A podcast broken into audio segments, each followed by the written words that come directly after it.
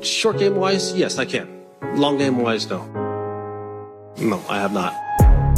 He's talking the long game. They played the long game. The long game gotta play the long game. Play the long game. They're experienced and they played the long game. No, you're talking the long game. They're experienced and they played the long game. Very nice. Long game is back. All right, Case. Um, I'm using my green pen in honor of your boy Charley, Charley Hoffman, this week. Sorry about Too that. Too soon. It's too soon. Still, I'm still walking that one off from yesterday.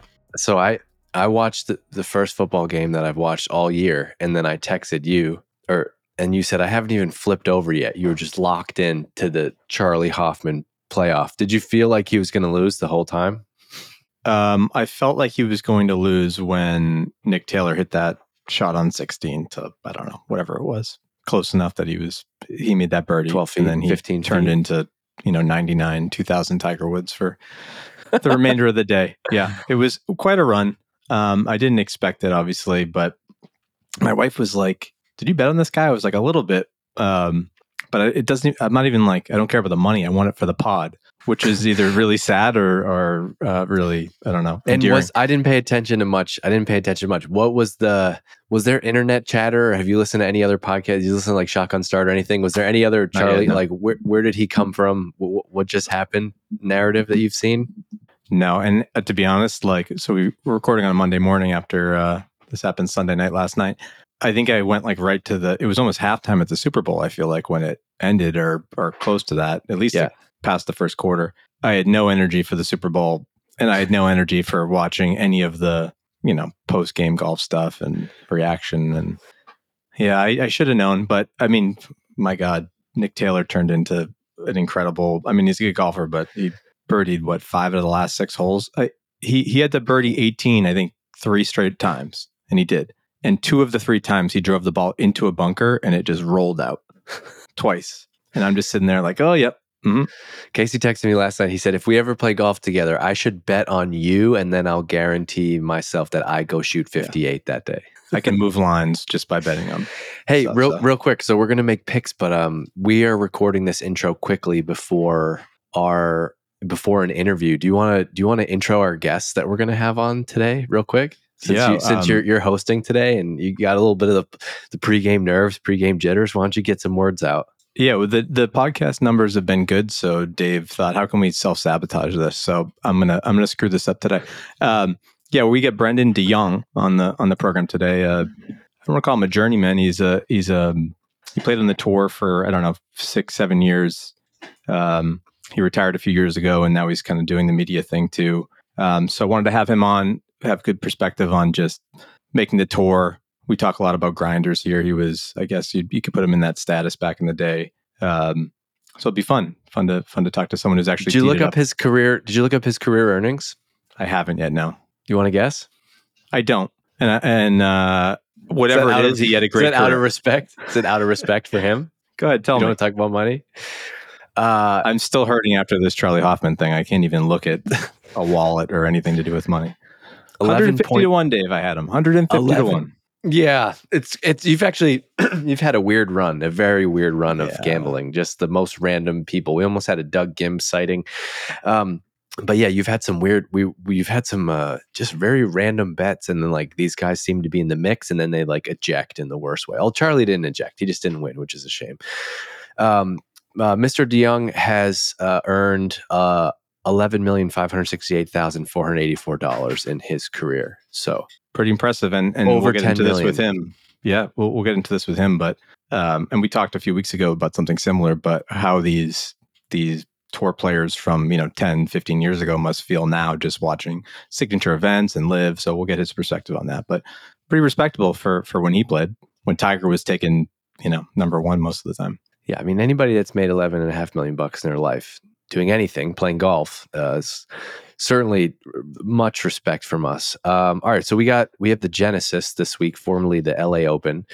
Um, at Formerly the Riv, that- Northern Trust Trust that's the Northern Trust. That's what- things. that's what uh you know, this is this uh, as I've become more of a golf nerd. You know, everybody talks about Riv. You know, Riv. That's like with the the tour, the players on tour. They talk about it like this is the place. So, and uh, a lot of excitement. Tiger, Tiger's in the field this week. Um, I saw you're you're really excited about his new clothing. Um, it's not Malbon.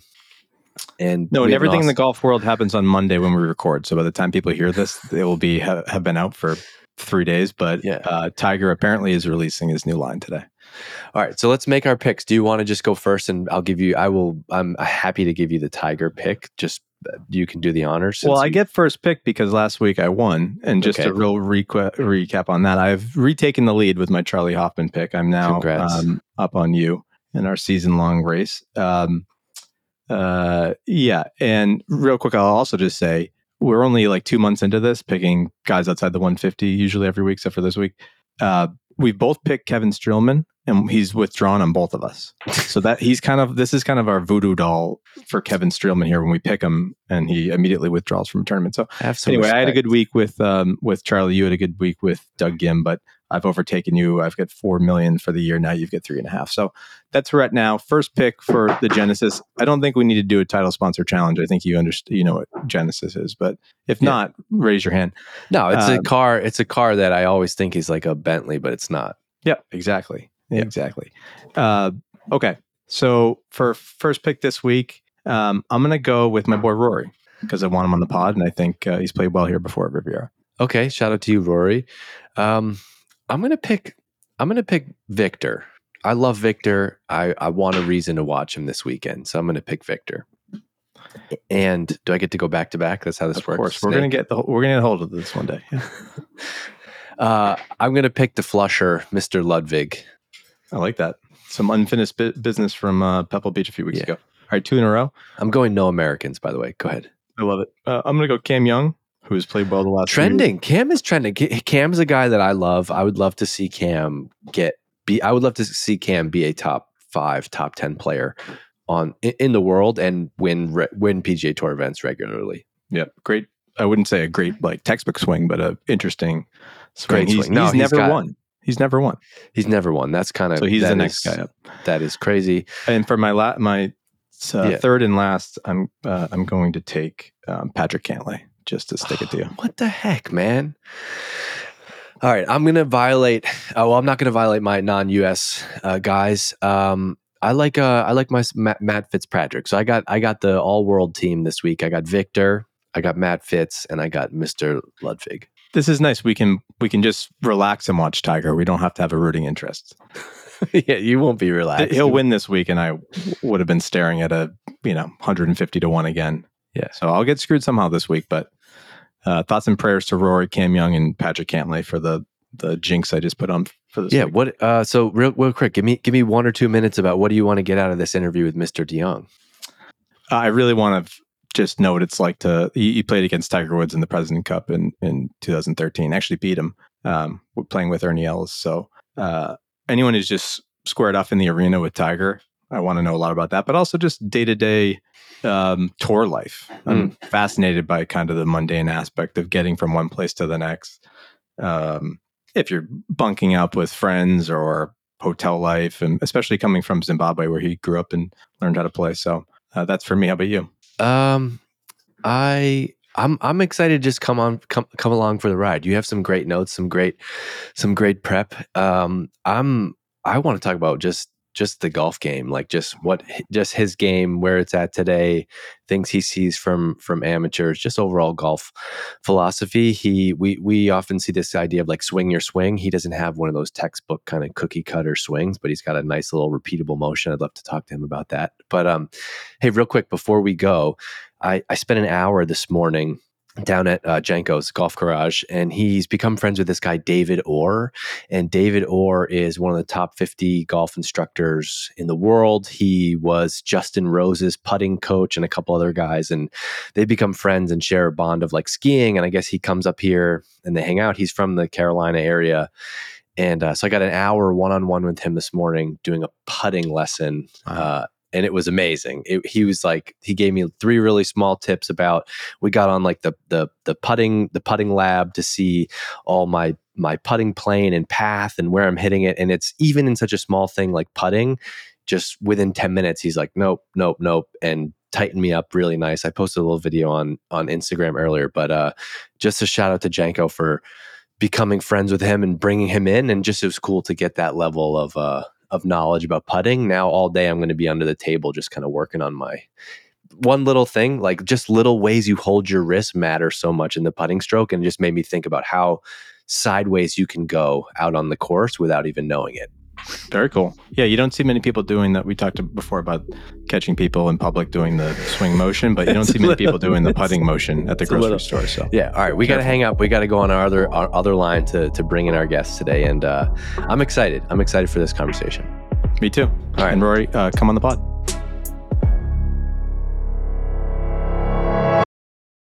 All right, we get a very special guest this week. Uh, you may know him as a he's a PGA Tour veteran.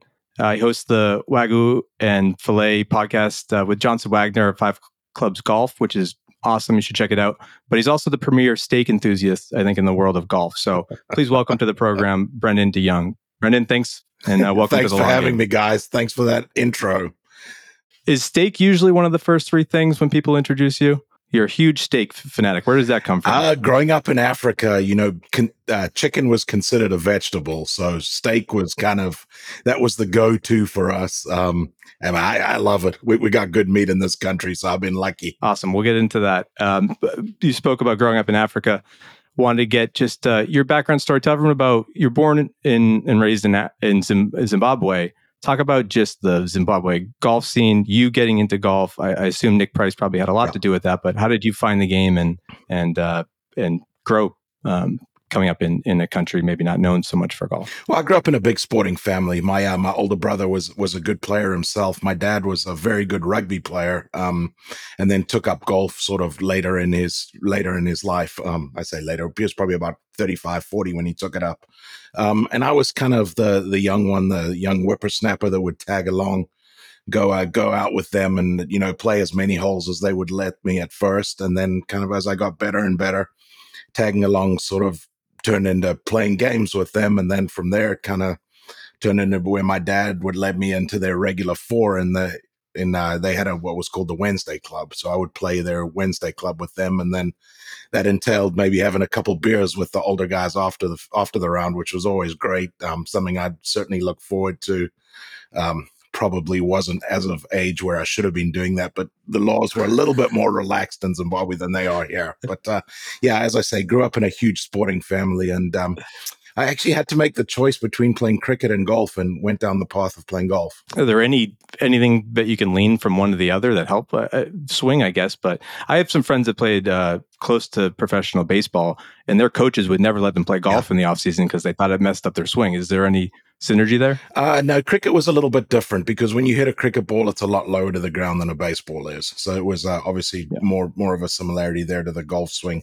I don't think it really messed it up. I know if I if I'd been playing a lot of cricket and then went and played golf, it maybe took a little bit of time to get into it. Um, I don't think one helped the other or hurt the other, but uh, yeah, there was uh, was, was definitely, as I say, a big choice that I had to make between the two. What was your What was your relationship with uh with golf and instruction? Were you self taught? Did you get a teacher in there early on? What was your What's your backstory? So there was a, a guy, uh, actually, unfortunately, passed away a couple years ago, named named uh, Roger Bayless, and uh, Roger Bayless grew up teaching Nick Price, and then grew up teaching every successful junior golfer through there. And you know, Roger was one of those guys that you could you could ask him for as much or as little information as you wanted. You know, he didn't teach everybody the same way. Um, just just a great guy. Honestly, would put him kind of obviously doesn't have the the the history of a Butch Harmon, but that kind of guy, you know, would would talk to you more about life and golf with life than just the golf swing itself. So a super guy to be able to bend his ear and you know just pick his brain. He'd uh, he'd been around a long time and had seen a lot of good things. One topic that I've become up so so I have later in life. I've played golf my whole life, but later in life, like after having kids, after having like a little bit of success business wise, I fell into a little bit more time, have more time to play. I started going to this guy. We've had him on the podcast. He basically was like, "Yeah, man, you've been playing golf for 20 years the wrong way," and and it's a it's amazing and, and i got down to like a low low single digit handicap but like my grip was wrong my swing direction was wrong over the, uh, so many things. And i think since then the last two years i've just become obsessed with like man i love this game so much. I've peeled back all the layers of the the, the mechanical side of the swing and i'm starting to see like i know a lot of people talk about the the mental side of this game but as a hobby it's so fun how much technical mechan how much the mechanics matter where do you fall on that spectrum? Are you a tinkerer? Are you a field player? You obviously had this great guy that was influential in your life early on, but where do you fall on that spectrum? And maybe even with the lens of like, what do you see from a lot of amateurs? I, I fall very much into the feel side of it. I um I hated the mechanical mechanical side of it. Um, def definitely a field player, and you know through through the times when I actually was playing well, I think it was because I knew my golf swing and I knew the feels I had. And, uh, you know, it, it, certainly was not what I would call the, the everyday golf swing. And I had a, I had a unique move, no doubt about it. Um, it looked like I was slightly over the top. It really wasn't. It was just that I sucked the club so far on the inside going back. Um, but no, it was definitely I, I played by my feels, and I knew if something was off, then I needed to do this. And I think that that's key. That you kind of you need to know your own golf swing. Everybody swings the club slightly differently in one way or another. Um, I think it's such a key to know your own golf swing. Then you can fix it yourself. Something goes a little bit wrong. Okay, I need to do this. Um, you know, obviously with uh, with the pros out there, a lot of these guys they're they've got somebody there every single week that's watching every single shot they hit, and they're hitting a lot of shots on camera, so they can see that. But I would say the key for an amateur is definitely knowing your own golf swing. Have you seen guys kind of since since you come from that that field play, player camp? Is there anybody that you obviously don't have to name a name? I'm just thinking like, did you come up around someone who got so obsessed with the mechanics and didn't go out and play the game and you kind of saw them you kind of saw your your your path split differently? Oh very much so very much so. Um a really good friend of mine um i, I will name his name uh, bruce mcdonald. He uh was a wonderful guy. He's one of those guys that you walk down the range and you watch him hit golf balls and you think to yourself there's no way that this guy won't succeed as a pro. And then you know he just he got obsessed. He got obsessed with swinging the club perfectly and you know just instead you know we, we've heard it a thousand times started playing golf swing instead of playing golf and it's just it's the worst hmm. mistake mm. you can make so coming through uh you came through q school in in 07 was it right and you're on tour uh can you talk just a little bit like what what kind of a culture shock was that for you or or you know either going from finding a, a caddy or um, figuring out week to week where you're, are you renting with uh, friends on tour? Or are you staying in hotels? What was kind of that transition like for you going from from zimbabwe to the tour? I, I did a little bit of both. Um, there was certainly times when we would get houses a lot of times when uh, we would uh, we would rent oh sorry excuse me stay in a hotel. Um, a little bit of both. I felt like if we were in hotels for three or four weeks in a row you needed to break it up and maybe maybe get a house. Um, as far as the caddy goes, I you know they kind of they seek you out. They uh, they're looking for a job as well, starting out, and they're hoping to to catch the next big thing. Um, you know so you find find that guy that you're compatible with. I uh, i would luckily enough found a couple guys that i was very compatible with and really had two two caddies throughout my entire career guys that both worked for me for a long time. Um but it's hard you know you're spending so much time together with a caddy more time than you are with your wife. So you better find somebody that you're really comfortable with and have a lot in common and a lot to talk about on the golf course I was watching this interview with um, Spieth and Greller the other day, and they were talking about one of the biggest mistakes they made early on in their relationship was uh, when Jordan first got on tour. They would go stay together, yeah. and they're like, "That was the biggest mistake. Like, let's have our own space." And I was like, "Yeah, I, I, can see how that would be miserable." You know, I had a I had a guy that worked for me for about seven years, Phil Lowe, and I think we had dinner together maybe once in seven years. um, it was, you know, we, we, needed our time. I needed to be away from him. He needed to be away from me. And it was just, it was kind of understood. We would finish the round, and if I'd go hit balls, I'd go hit balls. And then after that, he'd go his separate way, and I'd go my separate way. And it was necessary. You know, it's, you're spending, as I say, so much time together, and it's easy to fall into a bad rut when you're actually staying together as well. I was going to say you, you've got to find someone who likes steak, but maybe that's not the case. You need to, you know, get a vegetarian caddy so you can spend a little more time no, apart. big chicken guy. You need a chicken guy. Uh, yeah, exactly. no, uh, we uh, there's plenty of players that like steak. We would go, uh, we'd go find some good restaurants in the area. Um, but yeah, it was, uh, it's necessary to get away from your caddy, no doubt about it. This this game is such a this game is such a mental I feel this as an amateur player. This is not even I have a real job. What I do on the golf course doesn't matter at all at all. But it's so easy to place my um, self-worth into how I'm playing. right? You did this for a living very successfully. Did you have any mental tricks or mental, you know, games to play with yourself how do you how do you separate those things especially when this is your career when this is your full-time job It's um, it's not easy, but um, I, I was pretty good at it. I was probably I would, I mean, without blowing my own horn here, I definitely better than most at leaving golf at the golf course. And by the time I got home to see wife and kids, whatever, I was kind of away from it. Um, now, of course, there were times when things weren't going great, and it's very, very hard to you know separate the two.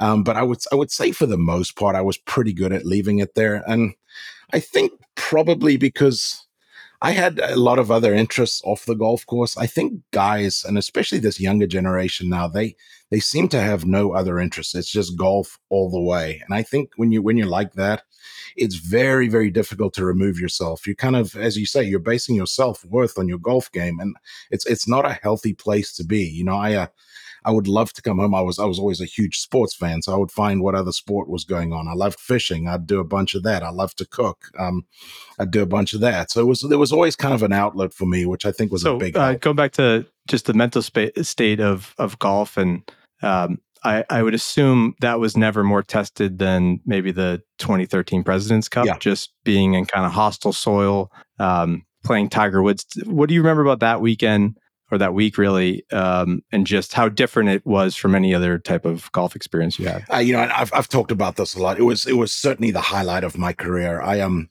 I, I mentioned it earlier to you guys. I grew up playing a bunch of cricket, and this was now this was my chance to get back involved in the team sport of stuff. Um, so the the team aspect was awesome. We we kind of got robbed of that team room atmosphere just because the weather was so bad. It was it was a shocking weather week. So we were at the golf course sort of until dark, until nine o'clock every night, and then we were back out there five o'clock. So it kind of took away from a little bit of the of the team aspect in the room.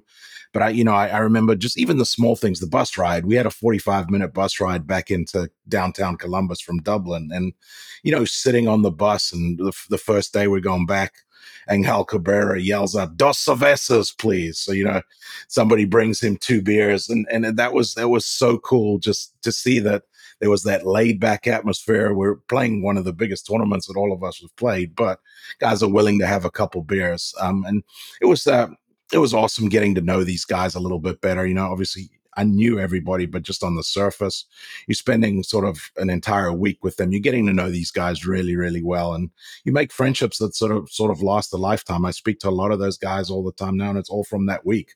And when do you put something like that on your radar? Uh, I know the first President's Cup was early 90s, like 94. Is that something you were aware of growing up? And, and when, in, at what point in your career did you think that was a possibility? Yeah, no, very aware of it. Um, because you know we we followed what Nick Price did very closely, and Nick was a big part of those all those early uh, Presidents Cups. I remember the one vividly that they actually won in '98 at Melbourne, the only time the internationals have won. I remember watching a lot of that one. Um, I was 18 at the time, um, and then as far as my radar, you know, I.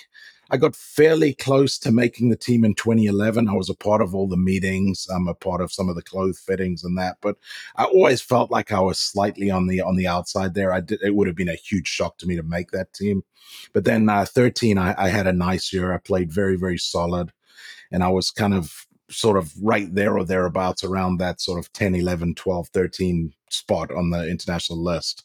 And then played um, very well through the fedex cup playoffs. So then i knew then from there there was a, a very good possibility that i might get a, a nice phone I get. I have a million questions about playing in that, but first I got to ask: They fit you for the clothes before you make the team? yeah. There's a there's a lot of a lot of fittings. They they want to make sure that everybody's very very prepared. So you you're getting fits for stuff kind of a month before and then if you Wow. if they don't need to make it for you then they just throw that away Interesting. So, um, you got paired up with Ernie Els that week. Yeah. How did that come about? That pairing was that something going into the week you knew about, or just kind of worked and you kept rolling with it? Um, I was actually this came about after the fact. I was very flattered that um, I had played with Ernie the final round of the Deutsche Bank, which was our second round of the playoffs, and uh, after that round, Ernie had gone to Nick Price and said, I found my partner. I'm definitely playing with him all week. So as I say, I was extremely flattered by uh, by that from Ernie. Um, it was a great fit as well. He's a awesome guy. We uh, we got on very very well on the golf course. Um,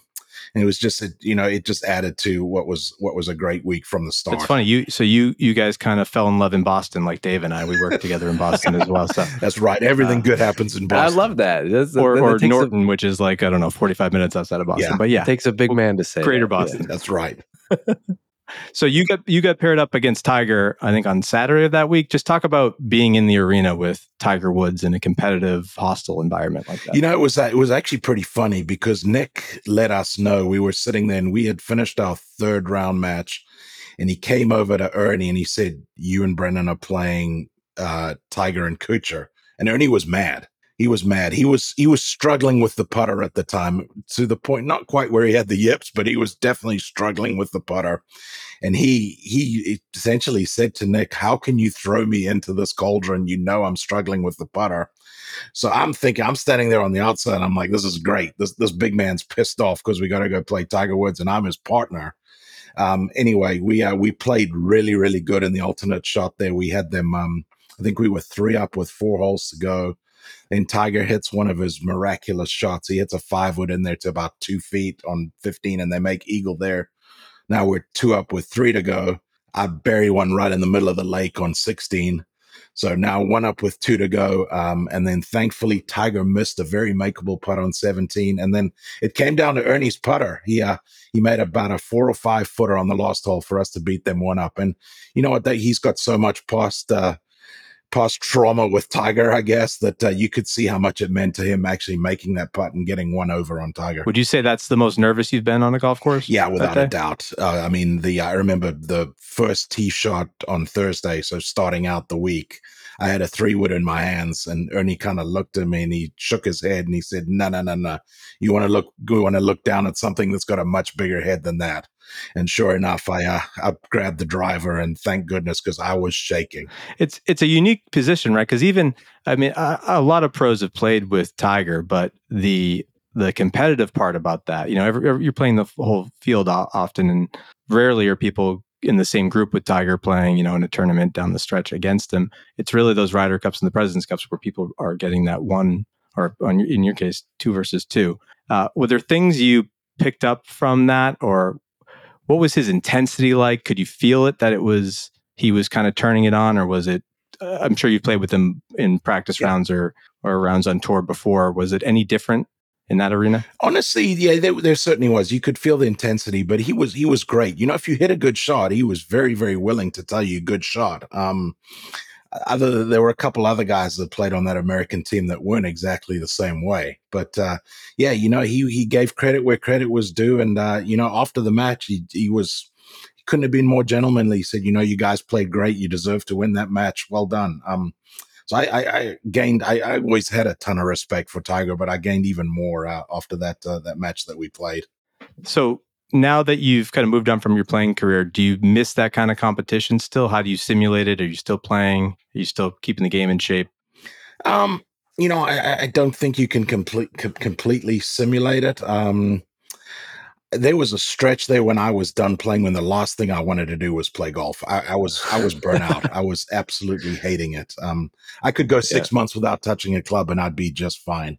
I'm now thankfully kind of coming around a little bit. I'm starting to enjoy playing again. I'm enjoying going on guys trips to play to play some cool places. Um, but yeah, I was I was so burned out that I I removed myself from the game for a while. Um, about 20, 2017, 2018. I just I wanted nothing to do with golf. I um I, I wish I hadn't got to that place, but you know it, it happens. And uh, as I say, thankfully I'm back to where I'm starting to enjoy playing again. And what what what was like? Take us to the end of that place, like the e- the end of your run on tour. Like what what what was what was happening in that 2017 2018 era that led you to be like, I don't want to see these clubs forever.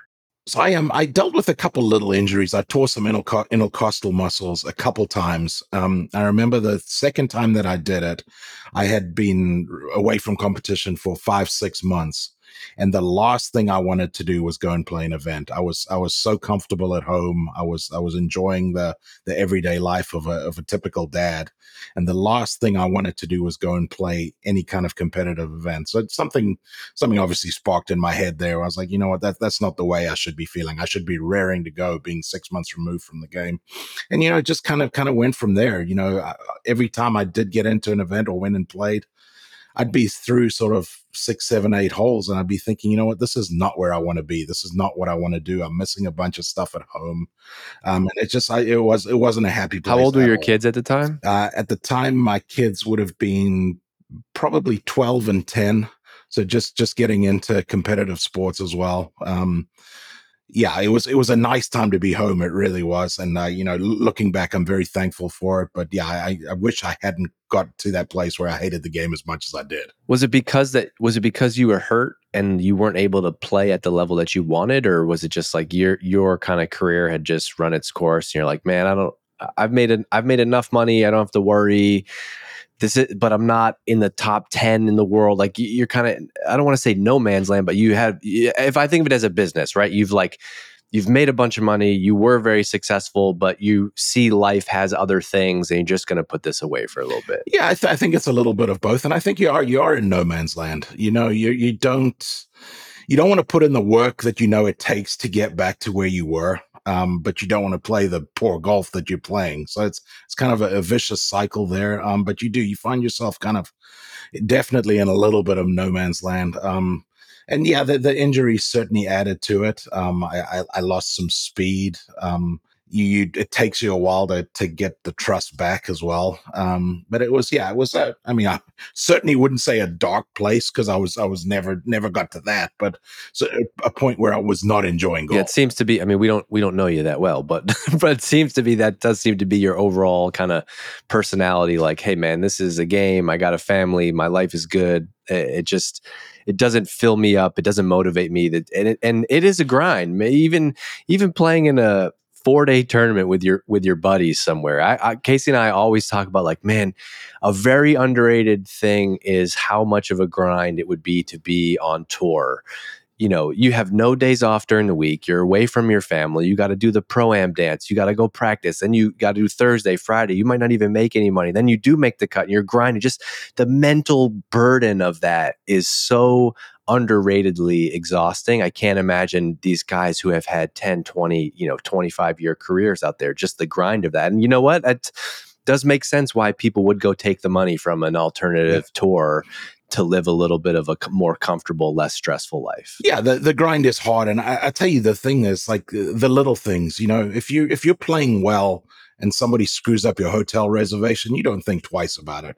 When you're hacking you're struggling you show up all you want to do is get in your hotel room go and chill for a little while and like oh sorry we don't have your reservation. That pisses you off. Your flight gets delayed a couple hours you know what I, I made a million last week i'm not too worried about my flight being delayed when you're struggling that flight gets delayed and you're you're, you're furious. It's just you know, and it just kind of adds up Right. over time.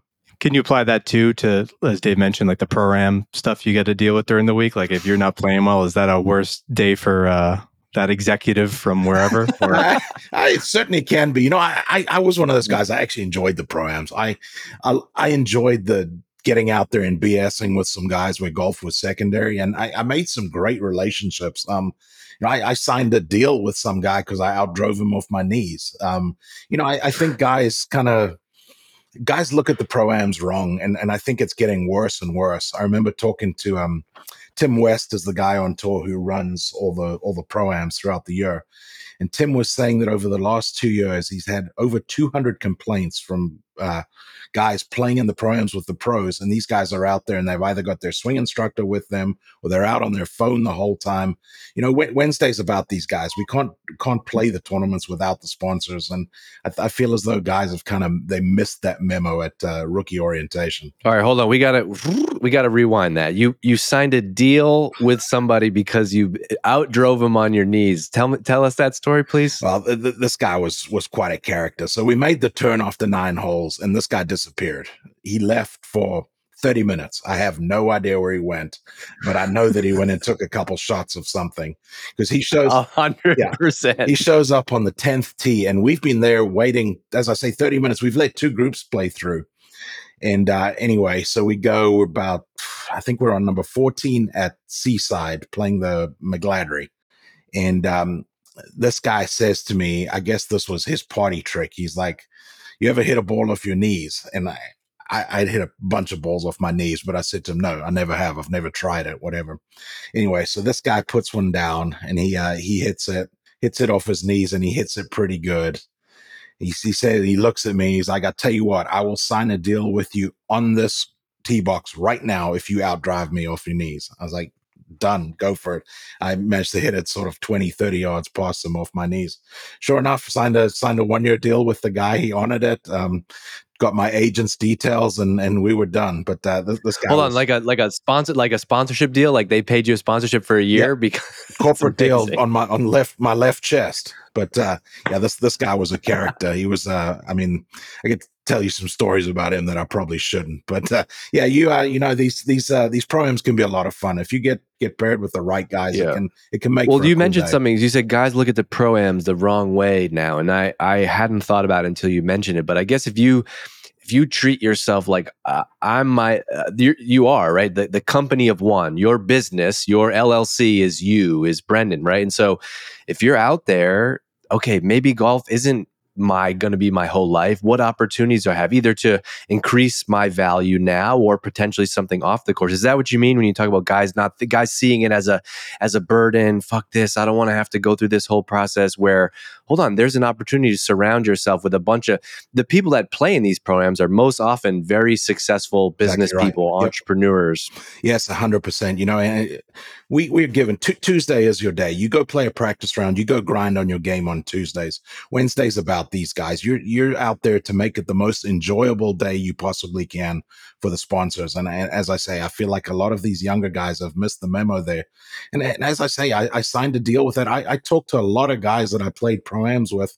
You know, now that I'm done playing, I'll go play corporate outings for these guys. You know, and it's it's a, a great way to make a little bit of income all because you spent five hours with them and you actually made a good impression and you know did, did the right thing you know it, it doesn't take a lot to to be out there and go read a couple putts for a guy or to cut it up Yeah. with them. you know guy the amateurs love it when you give them shit if you do it in the right way you know and Total. I mean that that's just that's just like golf. That seems just like golf, right? Just same same way you play with your buddies, whether you're a pro or not. I would I would love that. Can you? I've actually we you're the you're the first uh, tour pro that we've have on, and you uh, us having this conversation reminded me of something we've talked before.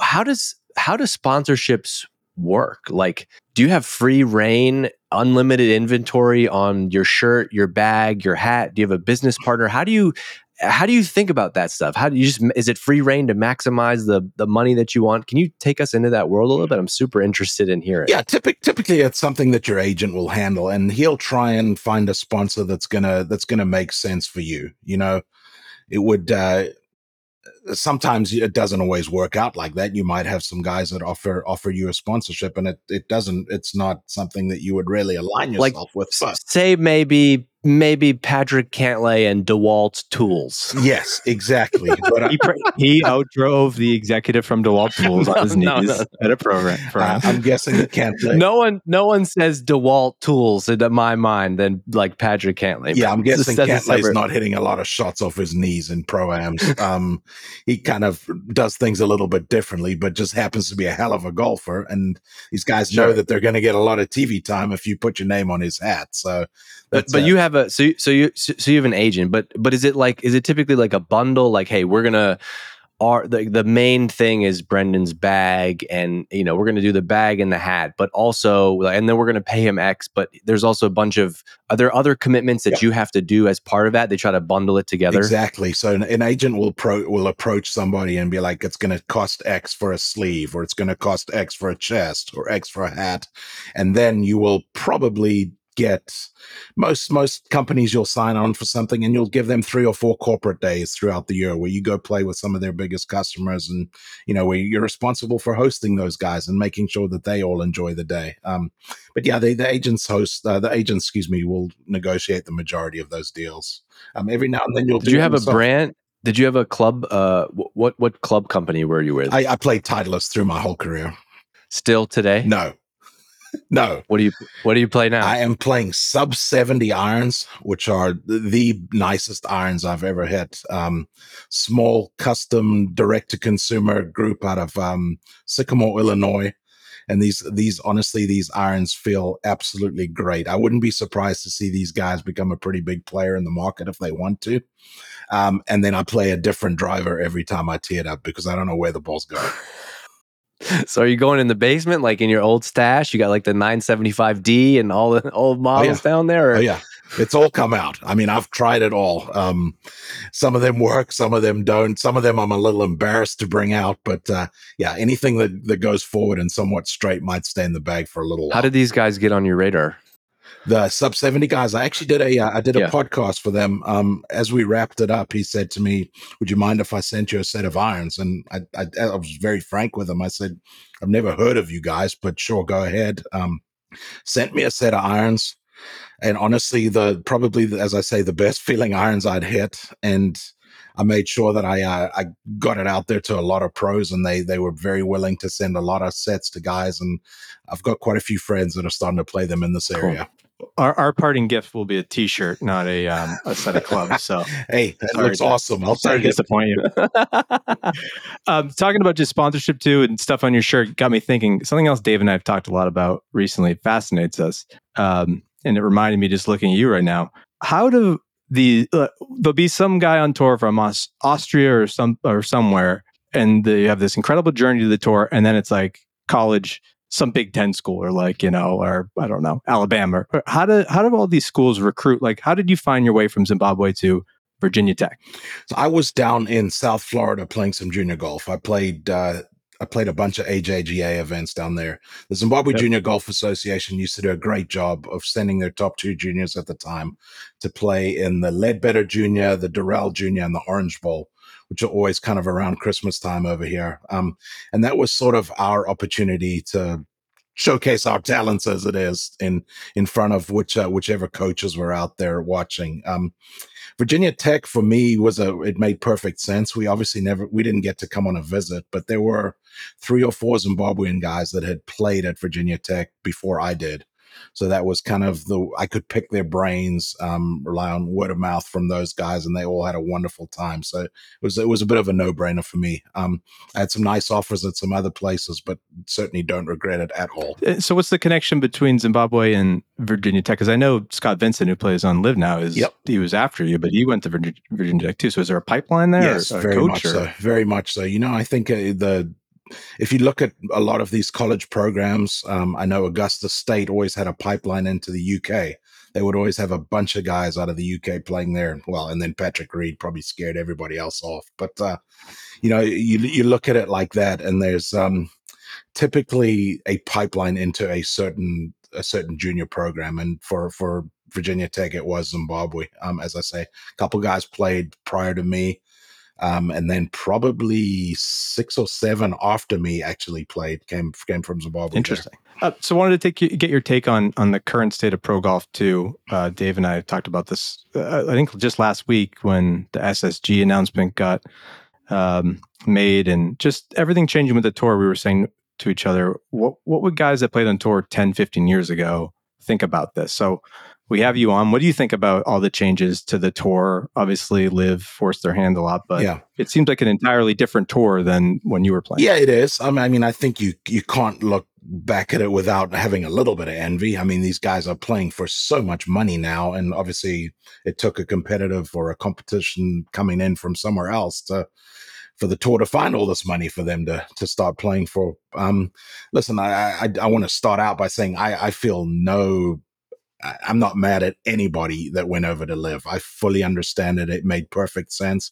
And I and I'll say it. If somebody had come to me and offered me a bundle of cash, I would have gone in an absolute heartbeat. I uh you know, I was never under the illusion that I'm gonna be one of those guys that's gonna be playing for 19 majors or anything. I I would have jumped on that ship and gone in a heartbeat. Um and I, I'm not surprised at all to see Rory do a 180. He now fully understands that, like, listen, not everybody's in my boat financially. This is a great opportunity for guys to set themselves up for the rest of their lives and generations to come. So, don't uh, don't feel any ill will towards any of those guys at all. Um, you know, I, I hate I hate where the game's at as far as that it's fractured. I really do. I I want nothing more than to seeing these see these guys playing against each other week in week out or as often as possible. Um, you know, I have I've watched very little of LIV Golf, but I actually did turn it on the the other week um, when Sunday got rained out at Pebble.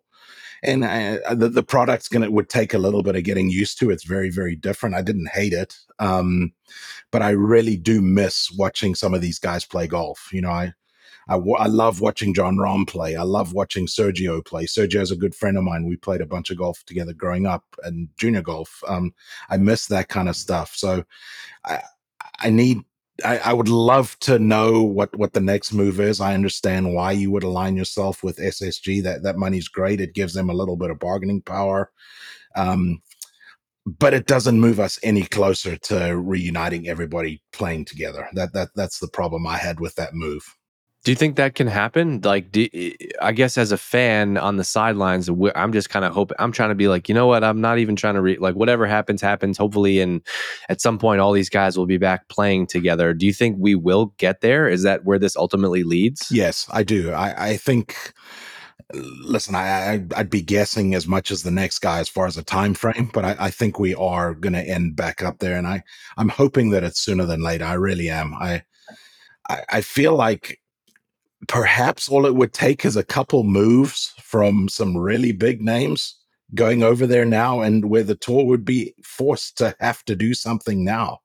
Um i i, I mean it's it's gotten pretty damn close like right? It, it, it used to kind of be like oh like i could see why people went but like who's really over there? If you kind of run those two teams right next to each other now obviously i think that you know you still have the the Cantlay, Xander, Spieth, JT. So we still have all those guys on tour, but it's a lot closer than it was. And I think to your point, if one or two of those types of guys goes, then it's like really just a coin. Yeah, you know, obviously well, that, that, that LIV event you were talking about that that Sunday was one of the I tuned in. I haven't watched a lot of LIV either, but that was one of the first times, and that leaderboard um, kind of fell the right way for the day the tour was rained out. It was like a, all of the marquee names that had, had, defected to over there, and it really opened everyone's eyes. I think to like, wow, th- this is really a fractured game. It's no longer just just the it's the sum of the whole that's gone over there. It's it was yeah, very much so. You know, and and I couldn't I couldn't help but feeling like as I watched that leaderboard scrolling up and down there, whatever, there, there were guys that obviously I knew they had gone over there, but hadn't even thought about how much I actually really did miss them playing. You know, right? I think Joaquin Niemann ended up winning that that week. That guy was that guy is a world beater. He's going to be a, yeah. a young player that's that's going to I mean, win so much. So yeah, I, I, hope that we're we're getting closer it, it does feel like it. Um, uh, maybe a little bit delusional there, but it does feel like we're moving in the right direction. Uh, and speaking of the tour, you've played in many waste management uh, opens. Had a T6, I think, in, in 2013. Uh, you tweeted out a, a, great video from uh, you tweeted out yesterday of a, a, great shot. You almost had a one one year. Um, so you've seen that kind of grow over the years. It, it's obviously grown a lot since the Tiger hole in one, but just in like the 10 years since you've uh, started playing over there. How did how did you see it change, and what are your thoughts? Because they're getting a lot of uh, shit today just for it was a shit players. show. Yeah. It, it is. It's turning into an absolute shit show. Like, listen, and and we we've talked about this a lot. Uh, I was talking about it with Johnson Wagner. Um, you know, it's I have no problem with the chaos. I, I really don't. I just don't like when there's somebody that's influencing the the a shot I don't like the somebody yelling in someone's backswing where they're intentionally trying to be a distraction.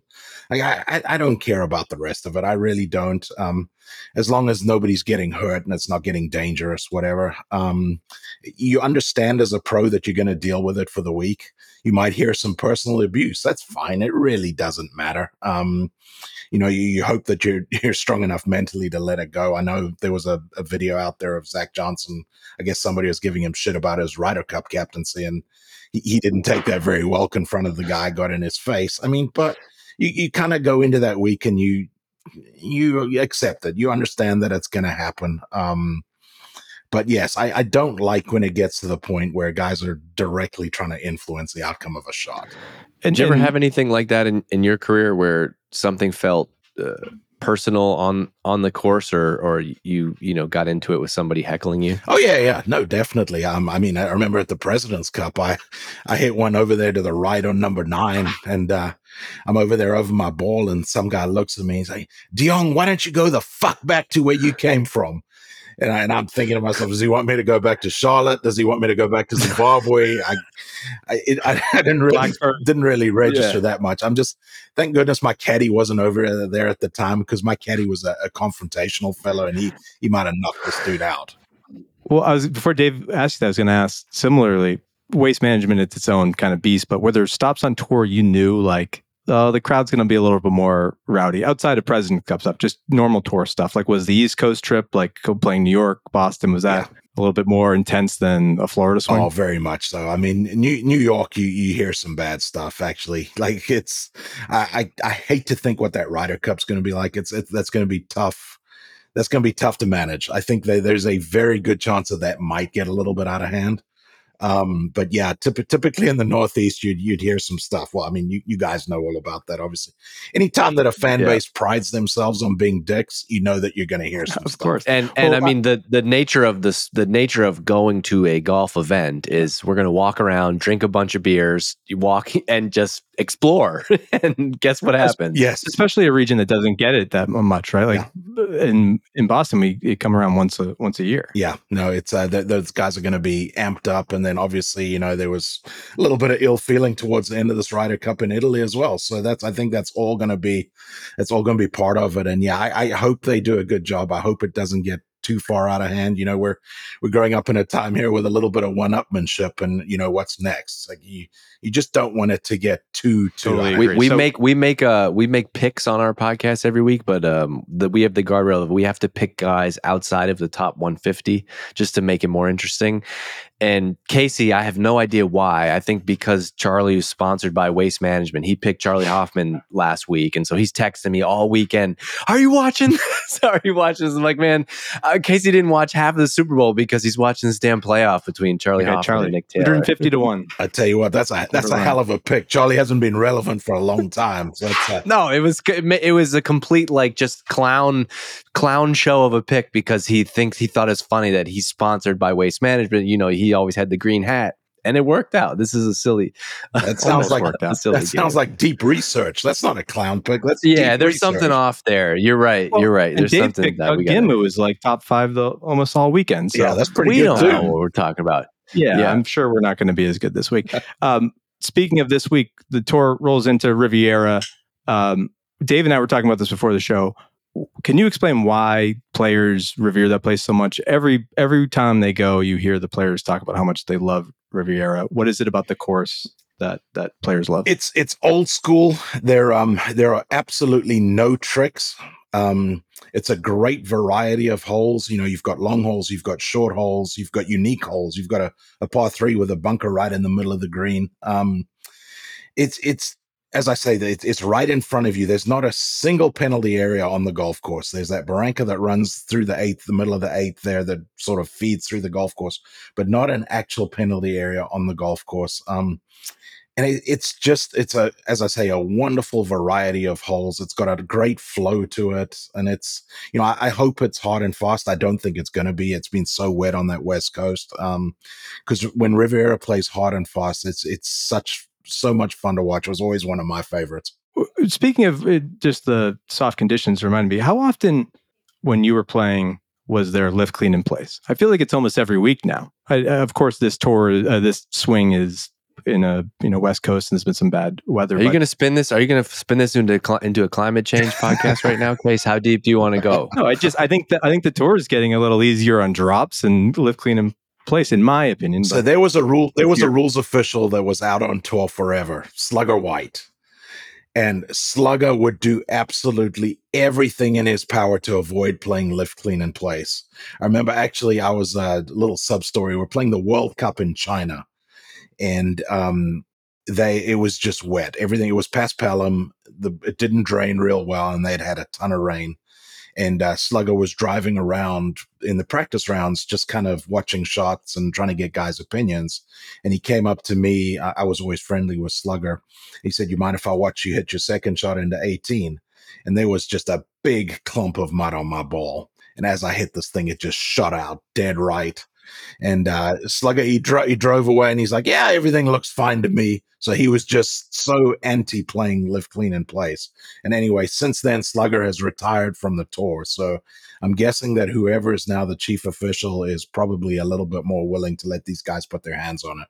Well, it's a Um, weird time too. There's yeah. a delicate balance. It's like how hard are you going to push these guys on these rules? Because if they're not happy, they're going to go take money and go play somewhere else where life is a little bit easier. Hey, I remember hearing Sergio bitching about that right before he went over. You know, I don't have to deal with this anymore. Um, but yeah, it's uh, it is it's it's a fine line. Like you want you want these guys to you want them to play in the fairest conditions. I hate when they Yeah. you know the ball's picking up mud in the middle of the fairway. You shouldn't get penalized for driving it dead straight. All right. So And what's you a know- what's a rule? wh- What's a rule in golf that you would love to see just not exist anymore? This is something that comes up on Twitter a lot. As an example, one of them is like one of mine would be your ball's in a divot in the middle of the fairway. You should get to move it and, and go play. Do you have a do you have something like that? Yeah, I would think that's one, but it's it's such a gray area then because you know who's to say how old the divot is? You know, you could look at it in this divot that's somewhat grown over and still claim, "Hey, I'm in a divot." Um, it does does leave a little bit of a gray area. I love the the rule change. The only one that really made sense to me over the last few years was that you're allowed to tap down imperfections on the green, the spike marks and stuff. That made sense to me. Um, this this dropping from your knees, I really don't understand that one. That that did nothing for me. It still looks stupid. Um, I think I'm worse at it. I feel like I try to get more delicate with it. yeah, I, I I really don't understand that one. That that didn't make any sense. Um, you know, honestly, I think a shot clock would help. a, sh- a shot clock shot would help. I, I th- that that's the one. I, I think, and I believe that maybe they're moving closer to this. That you can single out a player in a group now. It always used to be that you would have to go and put the whole group on the clock. Now you can single out a player in a group and say, you know what, we've we've identified that you're you're the slow guy in this group and you're holding everybody up. Um, I, I do like that. Case, change. let's let's let's send him out of here with a couple of the just the, the quick hitter quick hitter questions. All right. Yeah.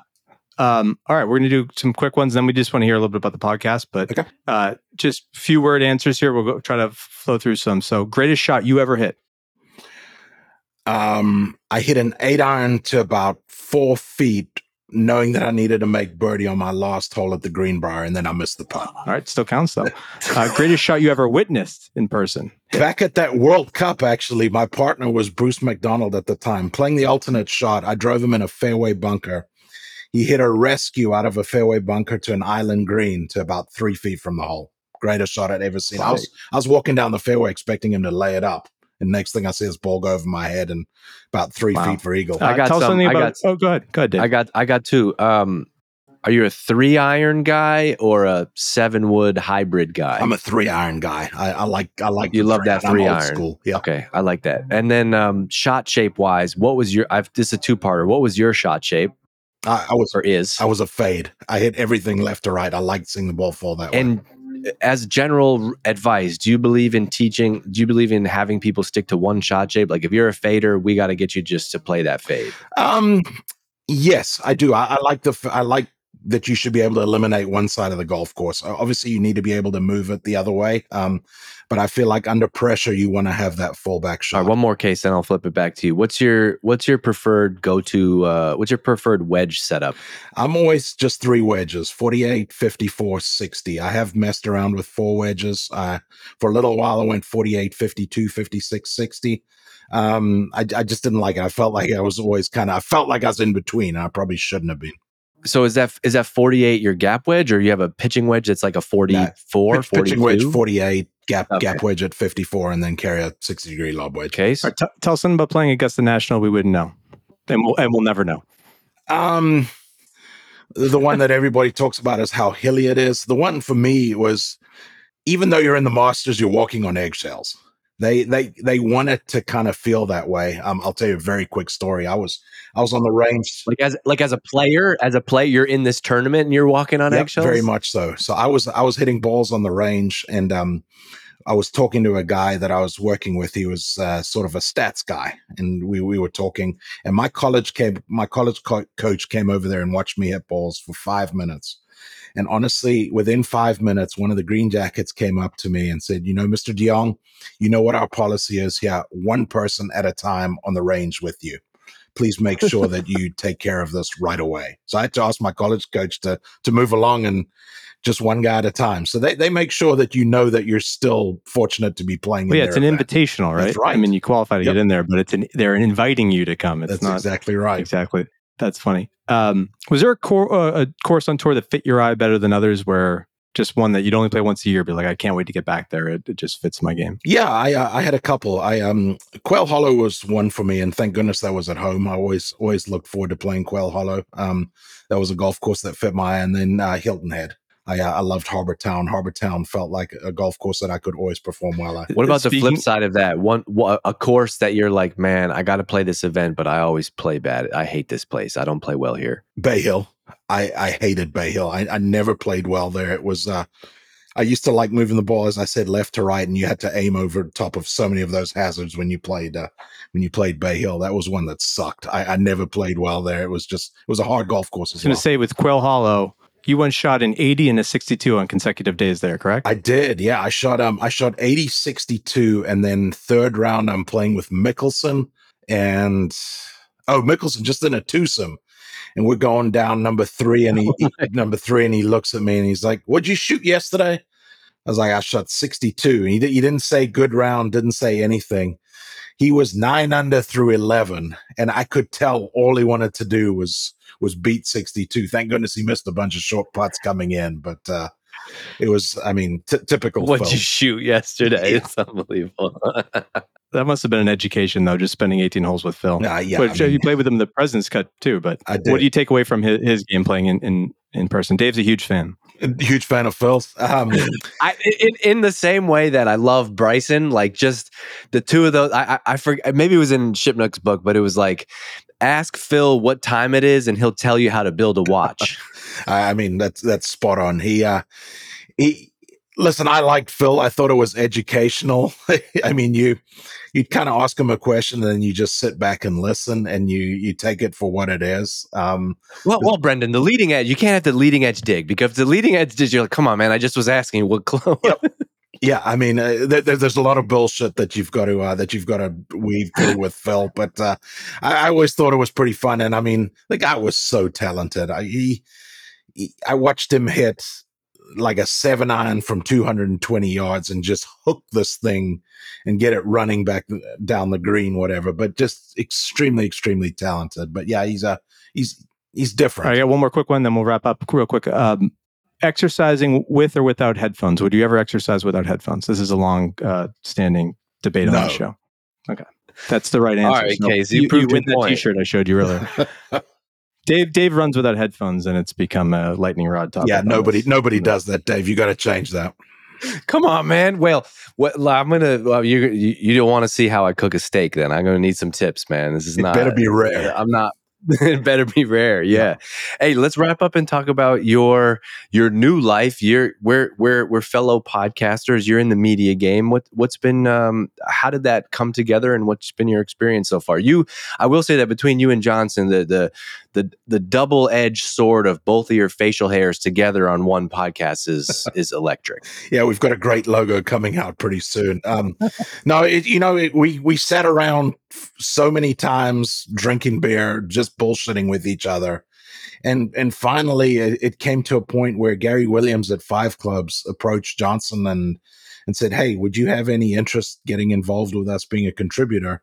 And Johnson, thank goodness, said to Gary, "Yeah, I'd love to. Could we bring Brendon along as well?" And Gary said, "Yeah, absolutely." So Gary Williams and the Five Clubs guys, Steve Hall, James McCoy, they uh, they brought us aboard and kind of gave us a nice little start there. It's been it's been fun. It's been uh, it's been very educational. Johnson and I didn't know the first thing about social media. Probably still don't. We're we're figuring it out as we go along. You know, I, I'm I'm the world's biggest hip hypocrite. I used to give my kids shit and my wife shit for being on Instagram or Facebook or Twitter or whatever it is, and now I find myself having to do that all the time. But uh, Yeah, you're out. You're out there posting, bunk, you know, bunker tips. You got these. You got these. Uh, these beef tips now. Like you, know, they can't. You can't criticize them anymore. yeah, no, seriously. I, if I do, I, I get it thrown back in my face pretty quickly. So it's it's been fun. And then you know, obviously, my nickname on tour was Filet for the longest time.